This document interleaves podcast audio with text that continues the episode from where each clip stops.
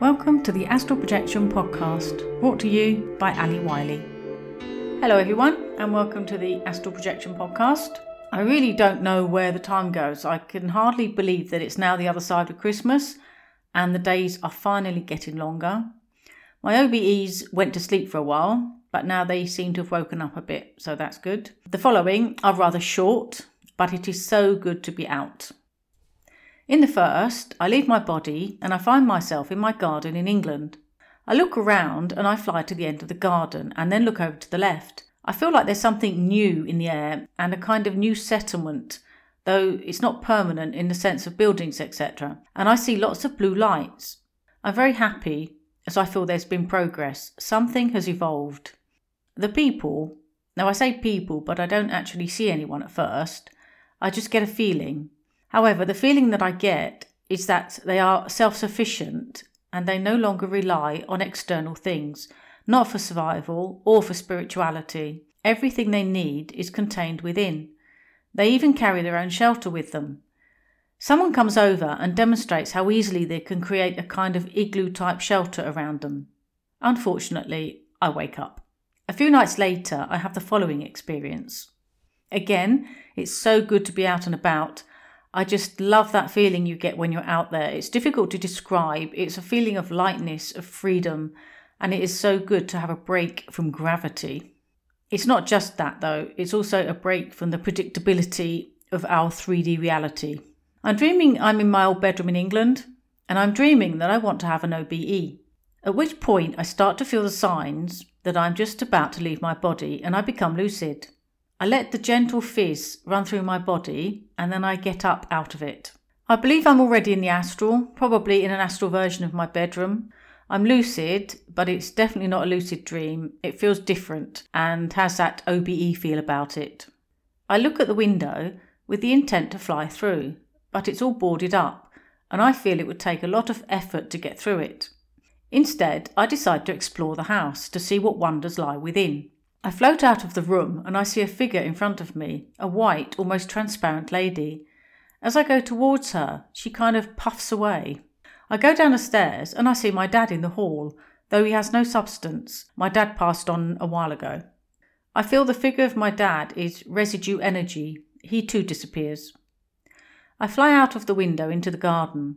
How wonderful it is! The garden is permeated with a joyful energy. I look up and there are some autumn leaves blowing in the wind, and the leaves turn into birds. It's magical. And then I don't remember anymore and soon wake up. It's so good to be out and about again, though I do feel that even if we may not remember what we do at night, there's always something going on. In the last few weeks, I feel I've been going very deep, maybe too deep to bring anything back to be processed by the human brain. The next OBE, I'm in a dream and I'm very high up in a building. I get the urge to fly through the window at that moment, I become lucid, and as I fly through the window, I realize I'm in the astral. It feels fantastic. I'm flying very fast over a lake.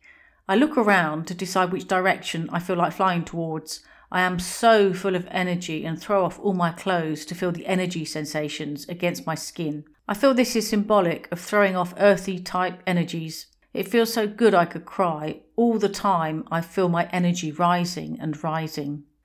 I decide to fly towards some mountains. There's a small settlement, and I find myself there with a young man.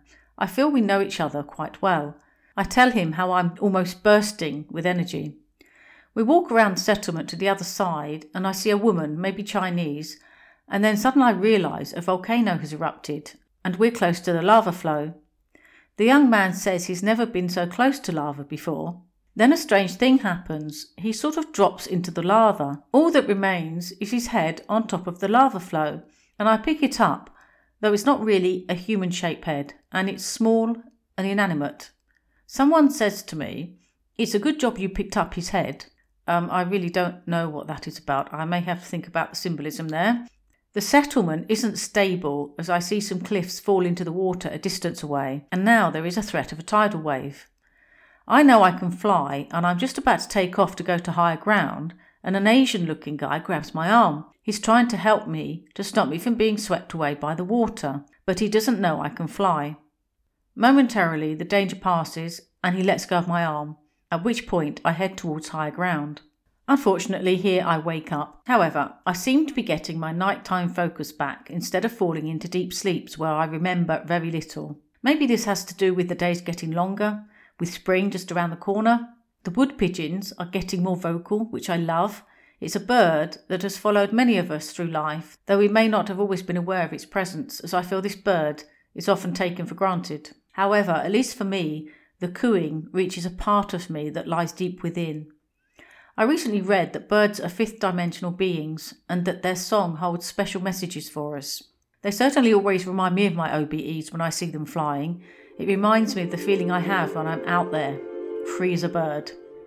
Thanks for listening. Happy travels, and I'll see you next time. Bye for now.